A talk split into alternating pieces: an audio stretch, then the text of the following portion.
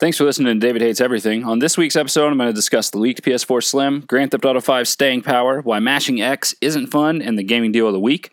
The old school spotlight's going to be on the Warriors of the game, and I'll close it out with thoughts on No Man's Sky. This is David Hates Everything, Episode 1. To kick things off this week, uh, the PS4 Slim is officially leaked. A user on Twitter got a hold of the PS4 Slim and uploaded a ton of photos of the system and the box. The user claims they bought the system from someone they knew at a game shop, but some prominent industry people like Wario64 were suggesting the system was almost certainly stolen.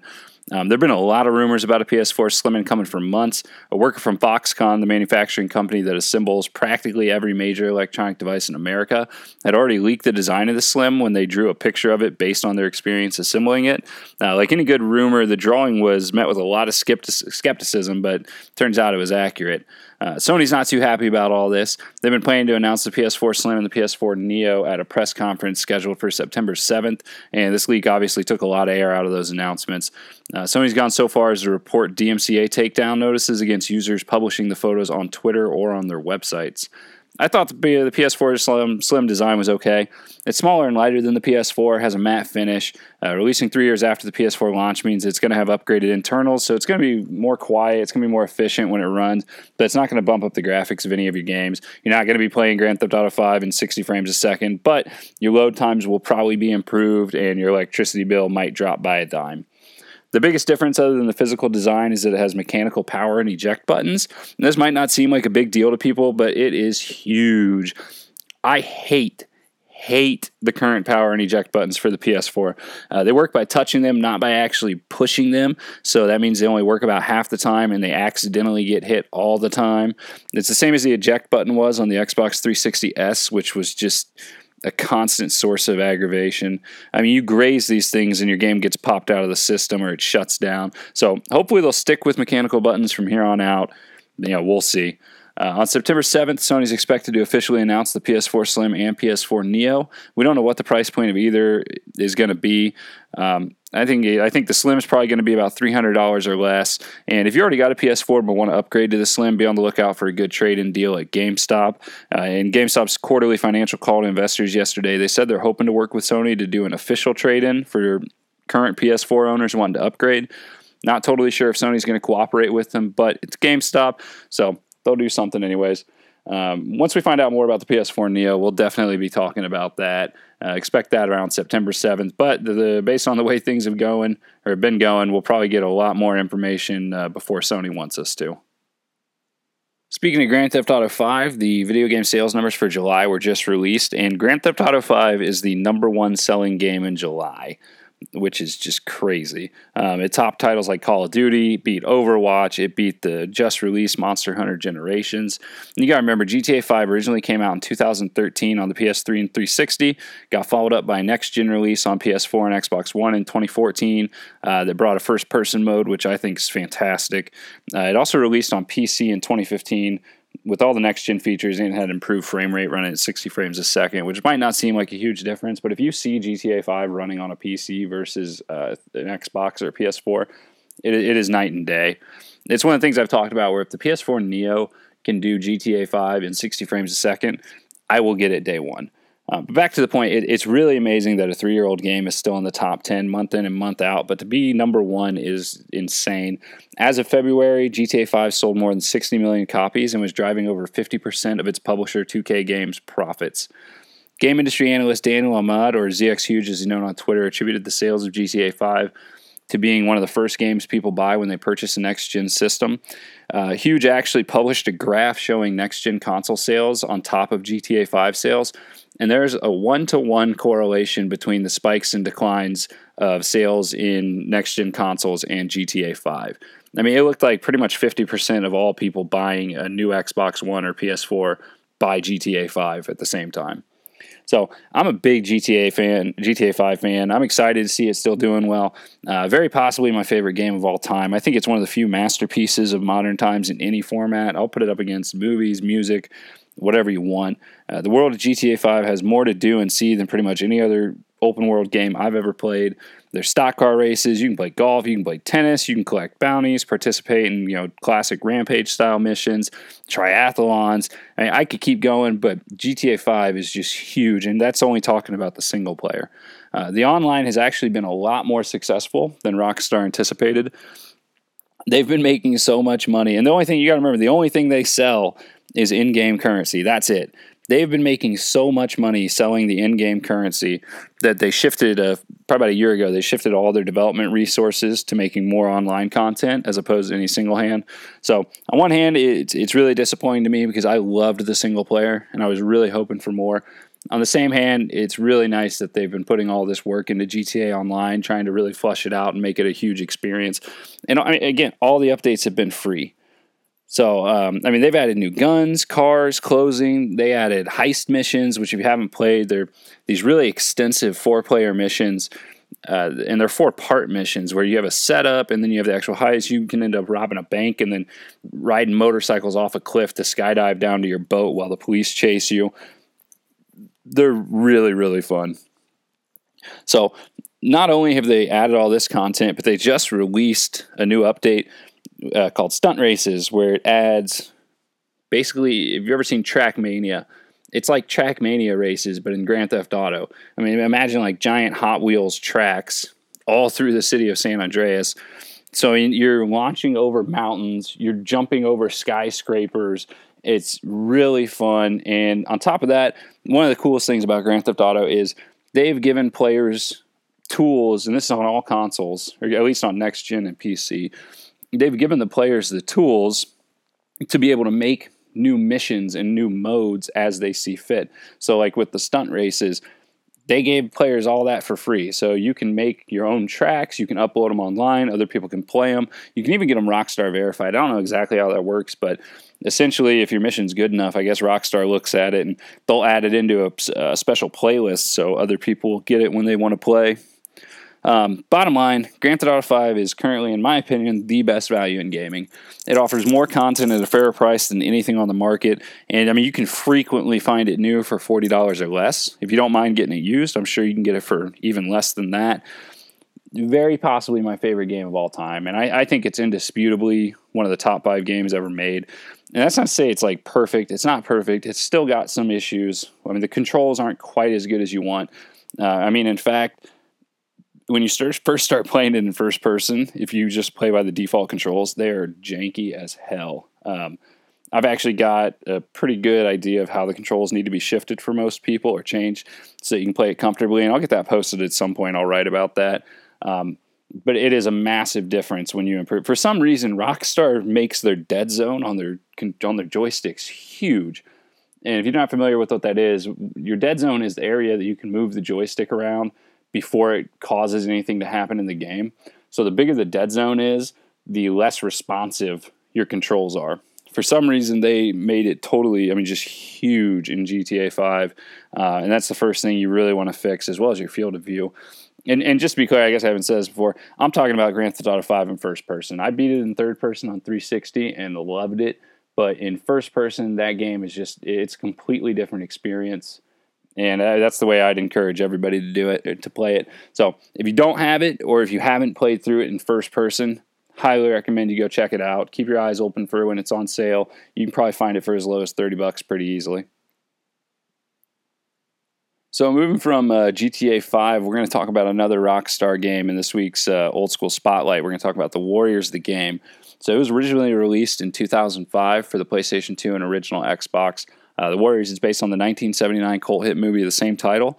It's a game I always wanted to play, but I didn't get the chance to because it released at the same time the Xbox 360 was coming out, and I didn't have my original Xbox anymore because I traded it in because I was 16 and broke and really wanted a 360 on the first day it came out. So luckily, it was just released on PS4 as a PS2 classic um, about a month or two ago. And it's only 15 bucks, so it's a really good get-in price. I love the Warriors movie. Uh, it's very campy but stylish. I know a lot of some people don't really dig it. One of my friends, Keegan, I let him borrow it. He was not a fan. Uh, the, the fight scenes in the movie are really poorly choreographed. The gangs are really goofy.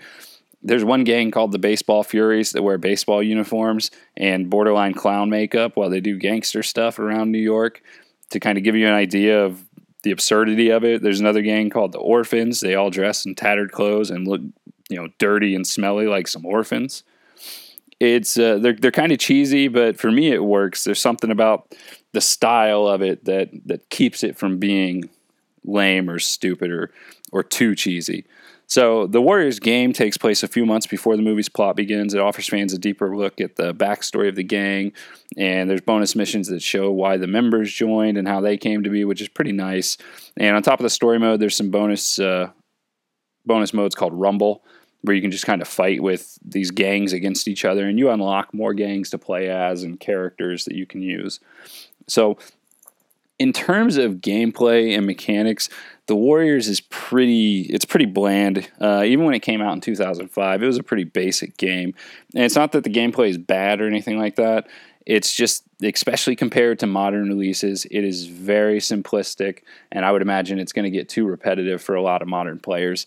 Uh, it's a classic beat 'em up in the style of you know Double Dragon or Streets of Rage that relies on an extremely shallow and basic combo system. Even the boss fights lack depth depth. Uh, they all boil down to hitting the boss with projectiles while you dodge the projectiles they throw at you, or you fight the boss straight up. But when you fight them, there, there's really no, there's not like a, a puzzle or a way to figure out how to counter them.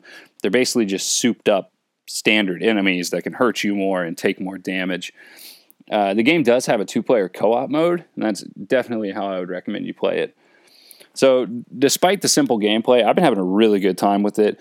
The game does a really top notch job of maintaining the character and the essence of the movie.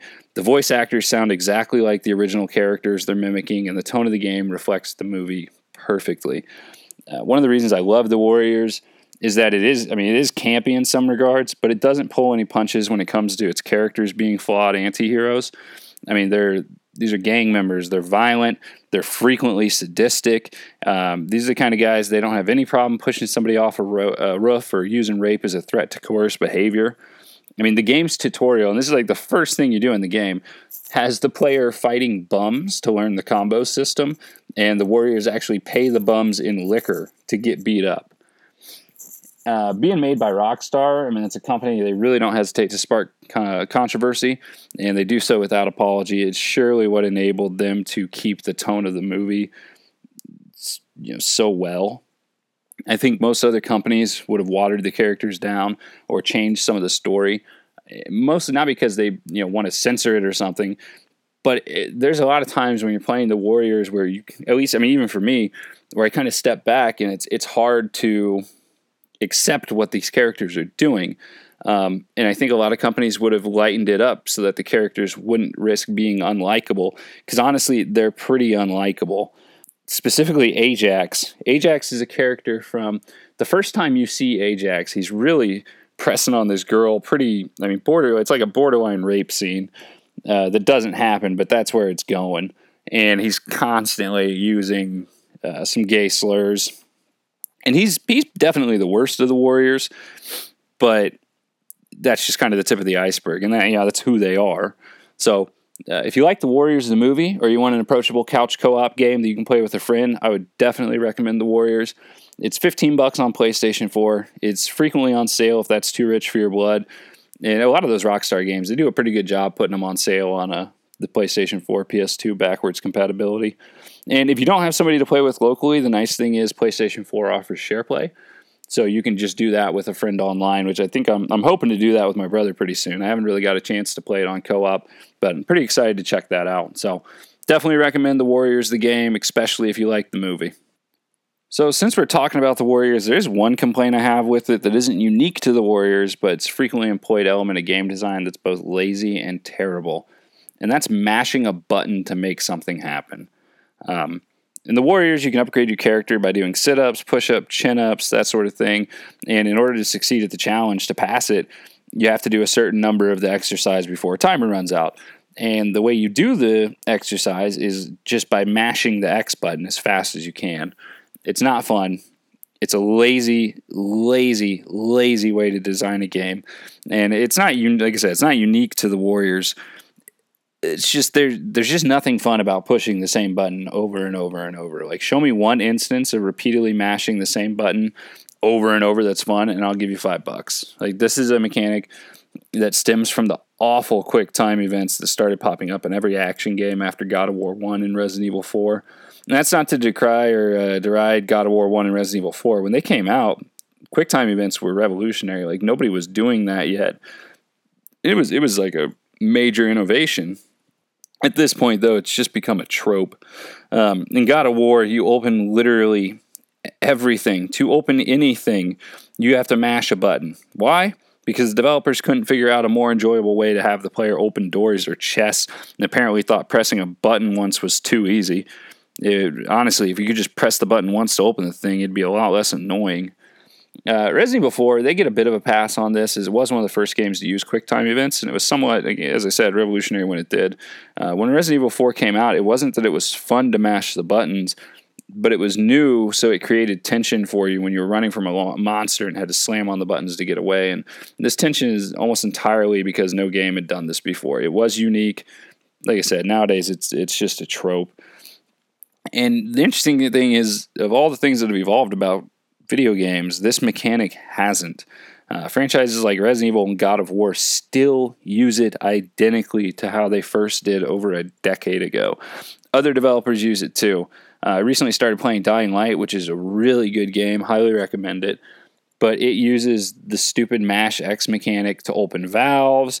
Uh, if a zombie gets a hold of you, you got to sit there and just tap the crap out of it until it gets off you. So, I mean, unless your game is track and field, it shouldn't have any moment where the player has to mash the same button over and over. It's not fun. It's never been fun. And it demonstrates a lack of creativity and shortcutting by the development teams. Stop doing it. And don't even try to come at me with Mario Party, okay? In terms of mechanics, Mario Party is one of the worst games of all time. And I'm not saying Mario Party is a bad game. I'm not even saying it's one of the worst games. But if we're talking purely about mechanics, how a game functions, what you do to make your character do stuff, Mario Party is one of the absolute worst. In the majority of the mini games, absolute crap. The response time between when you push a button and your character reacting is awful. So, yeah, I'm glad people can enjoy Mario Party. I enjoy it at times, but the controls are a mess. They've always been a mess. So, don't even come at me with that one. So, I'm going to talk about No Man's Sky for a little bit. And if you've already read my post on No Man's Sky on the website, this is, you know, the same thing. I'm just going to say it instead. So, uh, I mean, where to start with No Man's Sky? What a huge letdown. And it's not that it's a bad game. It's not, but it's not the game they said we were getting. This has easily been my most anticipated title since it got featured at Sony's E3 2014 press conference. Um, it was created by Hello Games, the makers of Xbox Live Arcade and PlayStation Network game Joe Danger, which was a pretty cool game. It was kind of a surprise when it came out that it you know that it was good. So No Man's Sky was pitched as a deep space exploration game that was utilizing procedural generation to create a universe with four quintillion planets offering diverse biospheres, creatures, and physics for the players to discover. The goal of the game is to get to the center of the universe. You achieve this by mining resources on planets you discover and upgrading your spaceship until you can warp around the universe like Han Solo hitting light speed. The E3 2014 trailer showed off a lush planet with diverse wildlife. As the player exited a cave, there were antelope like creatures drinking from a stream until this huge dinosaur sized monster came rushing out of the woods, causing all the smaller animals to scatter. And as this danger is unfolding in front of the character, he jumps into his spaceship and he flies off. It looked incredible. Uh, before it came out, Sean Murray, who's the founder of Hello Games, he claimed that all the all the planets in the game would have realistic day and night cycles. They would revolve around their galaxy's sun.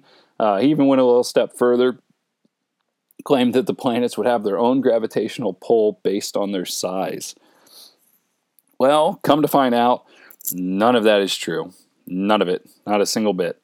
Uh, users on Reddit put together a really comprehensive list, which I'm going to link to, so you can check that out. I'm not going to go into every single lie he made. I'm just going to go into the ones that I think hurt my experience with the game. First of all, the planets don't revolve around their sun, their moons don't revolve around them. Day and night cycles are totally artificial. Planets' proximity to the sun doesn't make a lick of difference. The physics are identical no matter how big or small the planet you're exploring.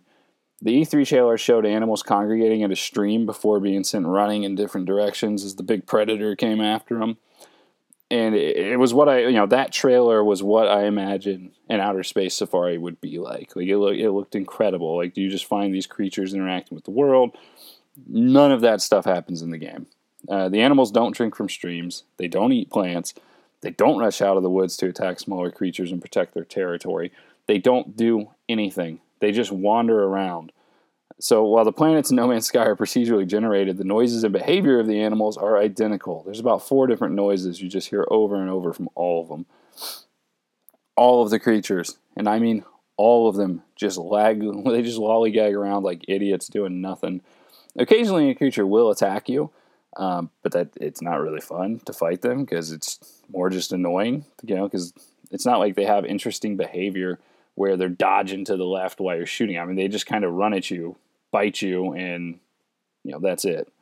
It's it's stupid. So one of the major downsides to procedural generation is artificial intelligence for the game or for the, the NPCs in the game. It's not designed specifically for a creature. So whereas you have a game like Halo where the brutes are always going to act a certain way, the grunts are always going to take a certain strategy. With this, the behaviors randomly, you know, it's random. It's based on an algorithm, and that algorithm appears to be about as deep as a spot of spit on the sidewalk. So, No Man's Sky could have been a great game, but false expectations that were created by Murray and Hello Games lies tainted it from the outset. And I, I really mean that. If they would have just told us what the game was from the get go, I would probably still be enjoying it. Because um, it's not that it's not enjoyable, but I can't help playing it and just thinking of all the things it was supposed to be. Instead, we just got this repetitive, shallow experience. Uh, before release, Murray bragged about the expansive periodic table that No Man's Sky would employ for mining and crafting. I swear to you, there are less elements in No Man's Sky than Minecraft when it was in beta. You pretty quickly realize everything's crafted with the same five or so elements, and the game becomes a perpetual fetch quest to get more of those five elements. It's not fun. It, it just gets it feels like a grind very quickly. And before when I first started playing it, I was on Twitter and I said that I thought I was kind of worried that it could start feeling like work instead of fun, and it did. Um, during the course of No Man's Sky development, there was discussion about the ability to customize your weapon and ship. And while you can upgrade your weapon to be more combat or mining oriented, you can't change the look of it at all. Uh, you can add function, uh, the functionality of a grenade launcher, but you won't see a physical change on your weapon to reflect that. So, and uh, definitely don't plan on changing the paint on your ship because you cannot do anything to your ship. You can expand its, I mean, you can like improve its phasers, you can improve its shields, but it makes no physical difference to the to the appearance of your ship. So I, I played about 25 hours, oh, over 25 hours, probably a little closer to 30. I beat the Atlas Path, warped over 50 times, found a ton of planets, found a ton of species in the entirety of my experience, I would say I found maybe six different types of planets. Some of the planets have a lot of water. Some of them have floating rocks that would make you think gravity is unique, but it's not. The, the rocks might float. You never will. I mean, basically, imagine when you're playing Minecraft and you shoot the el- you know the elements out from under one and it just stays there. That's what it's that's what it's like. So No Man's Sky does feature space combat, but again, it's just not fun. When your adventure starts, your ship is too weak to fight against space pirates or attack freighters for resources without dying. Uh, the limited view from your cockpit, cockpit makes fighting really frustrating. You don't have good peripheral vision. You really quickly lose sight of your targets. And then this is all compounded by your, your ship just isn't agile enough to make the turns necessary to get behind the enemies and get on the offensive. Like it's you spend half the fight just turning in circles trying to spot these people. So, most of the space pirate attacks result in extended periods of just being shot from behind while your ship is too weak to fight back. It's annoying. I, I pretty quickly just decided I was going to try to avoid the encounters as much as I could. Even once my ship was strong enough to fight back, the clunky controls and slow movement stopped me from trying. And now, here's a real question Do you like menus? Because if you do like menus, you will love No Man's Sky. I have never played a game in my life that needed hotkeys more than No Man's Sky.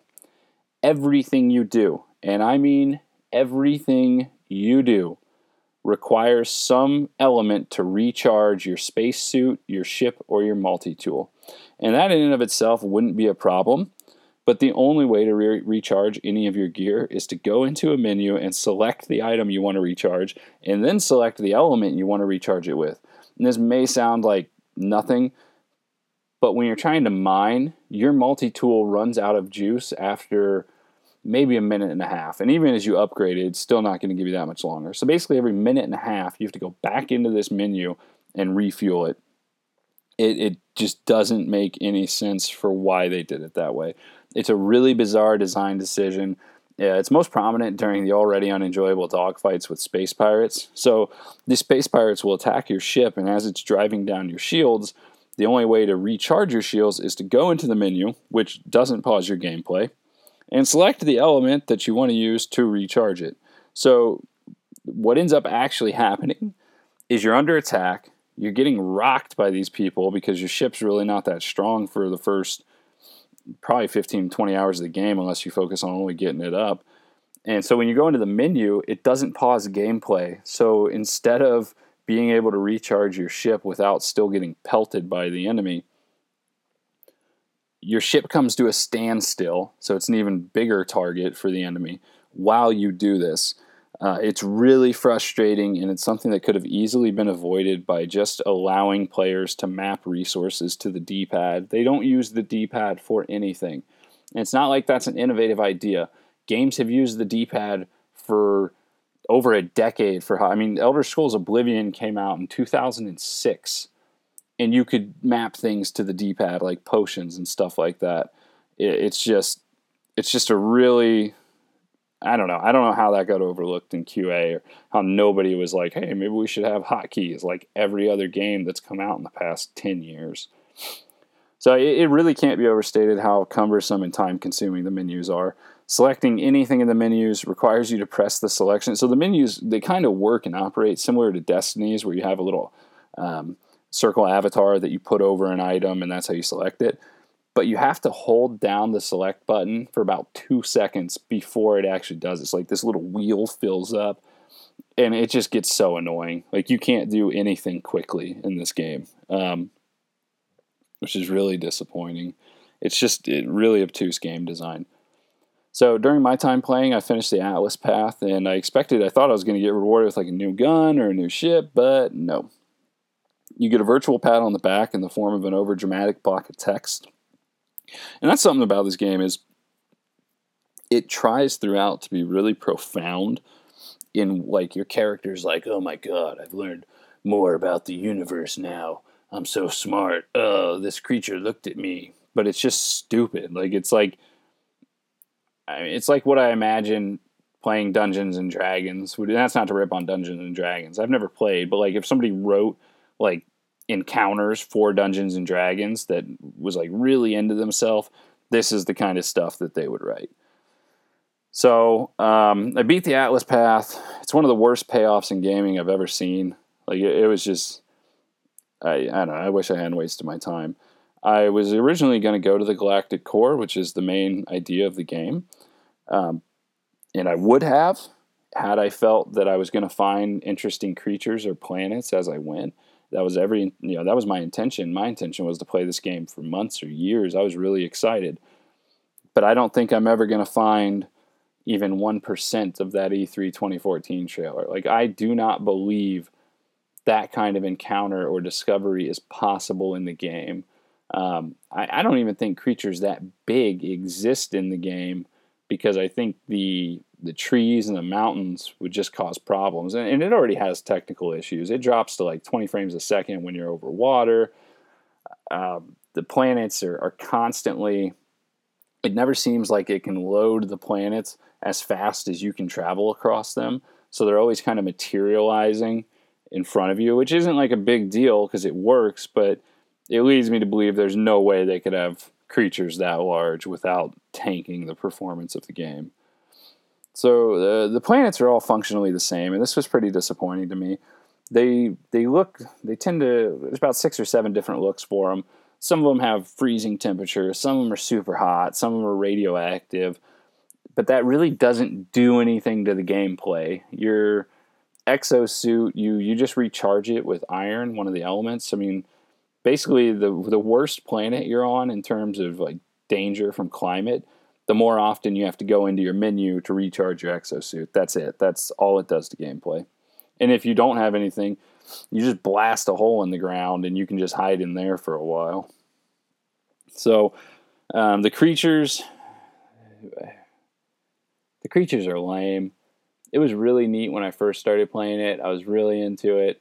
I liked finding the different things, but it very quickly you see that all the creatures are basically the same. There's like I don't know. I mean, there's obviously there's more variations than I personally saw, but it seemed like I saw like 15 creatures, and then the only difference was sometimes they had horns or they had like eyes in weird places, stuff like that. Um, but again, they, they don't do anything, and that's the biggest problem. Is like you'd see these creatures with like baby versions, like they'd have you know the mom and the dad and the baby. They don't really interact other than they all sort of stick together. You can run right up on the baby and kill it, and the parents aren't going to do a thing about it. And uh, that was probably the most disappointing thing. I was man, that first trailer is so good, and it just it sets such an, an expectation in my mind that I, I don't believe for a moment it'll ever it'll ever achieve. So one of the other things they talked a lot before release about oh you meet these aliens and you learn this alien language. You meet like three aliens over and over and over again. And like I get it like okay, that one has a slightly different its eyes are a little higher or its mouth is a little more open. It's the same three animals or the same three aliens, excuse me. They're and it's annoying too. So every time you meet one of these aliens, they give you something. Like they'll ask you a question. Sometimes you got to respond the right way in order to get, you know, the reward. But probably about 15 hours in, I realized every time they were giving me a blueprint, I already had it. They would give me some upgrade for my ship that I already knew. They'd give me an upgrade for my gun that I already knew. And so the there's not really loot in the game and there's not really i lost my drive to try to find more blueprints because 90% of the time i already had whatever they were giving me. And it didn't matter how many galaxies i warped from. This just kept happening and it i love loot. Um, like mass effect 1 i love mass effect 1 i know people are like oh its inventory system's terrible i don't care man i just like collecting and upgrading stuff give me something that does like five five more damage than what I've had for the past 20 minutes, and I'm so excited. When they got rid of the loot system in Mass Effect 2, I was horribly disappointed. And that's not like Mass Effect 2 clearly has the better gameplay than Mass Effect 1. But I like loot. Loot is, and that's why I've been playing Dying Light lately. I've been getting my loot fixed from Dying Light. It's been great. So that was a pretty big disappointment for me. Um, no Man's Sky as a concept is great, but that's all it ever was. Murray and Hello Games misled players with blatantly untrue statements. They created expectations they never had the intentions of meeting. If I thought they could add all these features through downloadable content and patches, I might be more forgiving, but I don't.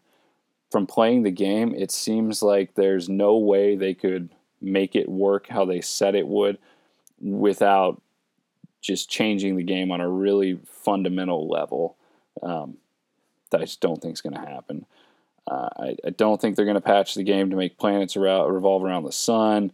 Um, I don't think you'll be able to play online with your friends, which is really funny because like Murray kept talking about it, like, oh yeah, you can play online with your friends, but like our universe is so huge, you're never gonna run into them. And then these two streamers ran into each. Well, they didn't run into each other. They got to the same spot on the first day of release, and guess what? They couldn't see each other. So, you know, and what a stupid lie to say. Why would you say that you're going to be able to play with other people or you're going to be able to see other people in your universe? Like, that's not, like, what? What a stupid, stupid lie. How on earth did you think people, if there's one thing people were going to very quickly notice about the game, it was that you can't see other people. Like, did they really think millions of people were going to buy No Man's Sky and nobody was going to be like, hey, let's try to run into each other? Like, what a doofus thing to do. So, um, like I said, man, I thought No Man's Sky was going to be something I'd play for months, if not years after release, and, and that's definitely not the case. Um, another thing Murray said before it released was that all the DLC for No Man's Sky was going to be free. Uh, that was a big point he made. He put a lot of emphasis on that.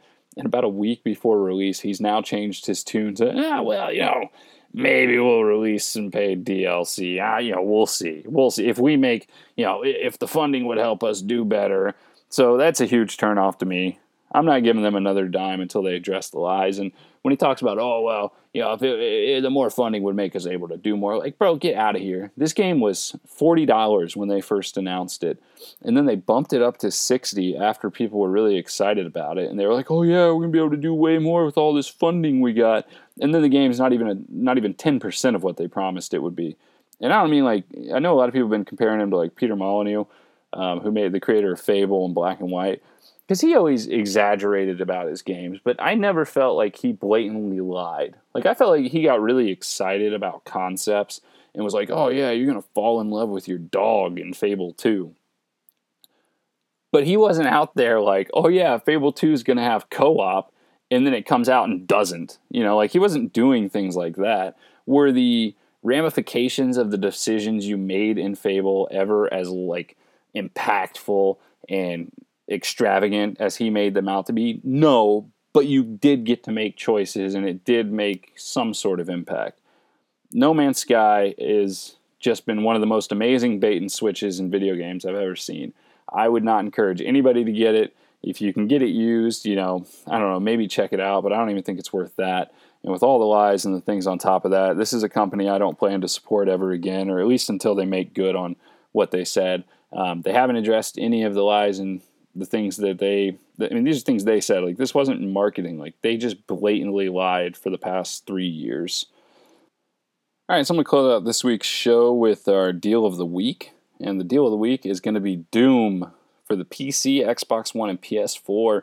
It is currently $20 at GameStop until the 30th. Um, I haven't had a chance to play too much of Doom. I red boxed it for a night, and what I played, I, I really liked a lot. I just didn't have much time to play too many games at the moment. Had a couple other things I was playing. So it's a fast-paced shooter. It's got an emphasis on run and gun gameplay. It is the complete opposite of Doom 3 in every regard. So I loved Doom 3. It was one of my favorite games from the original Xbox. One of the few horror games I've really enjoyed and played through. Um, but I understand why a lot of people didn't like it one of the biggest complaints about Doom 3 is that it was it's it's really slow paced. There's an emphasis on horror and scares instead of action. And the majority of the game had players walking around slowly through corridors using uh, using a flashlight. Like you had to use this flashlight, and using the flashlight wouldn't have been a big deal, but you couldn't have your gun out while you used the flashlight. So you end up in these fights where you're in a pitch black room and there's a demon stalking you, and you have to switch between the flashlight and gun to try to spot the enemy um, while you're trying to shoot at them. I thought it was cool. A lot of people hated it and found it to be really annoying, but I thought it added a lot of stress to the encounters. And it was neat because you'd turn your flashlight on, you'd spot them, and then you'd start shooting, and your the the gunfire, the light from it would make the movements of the character similar to like a strobe light effect, where they're on your left, then they're on your right, and then suddenly they're just right in your grill while you're trying to pop shots off at them. I liked it a lot, but again, I, I, really do understand why a lot of older Doom fans didn't like it.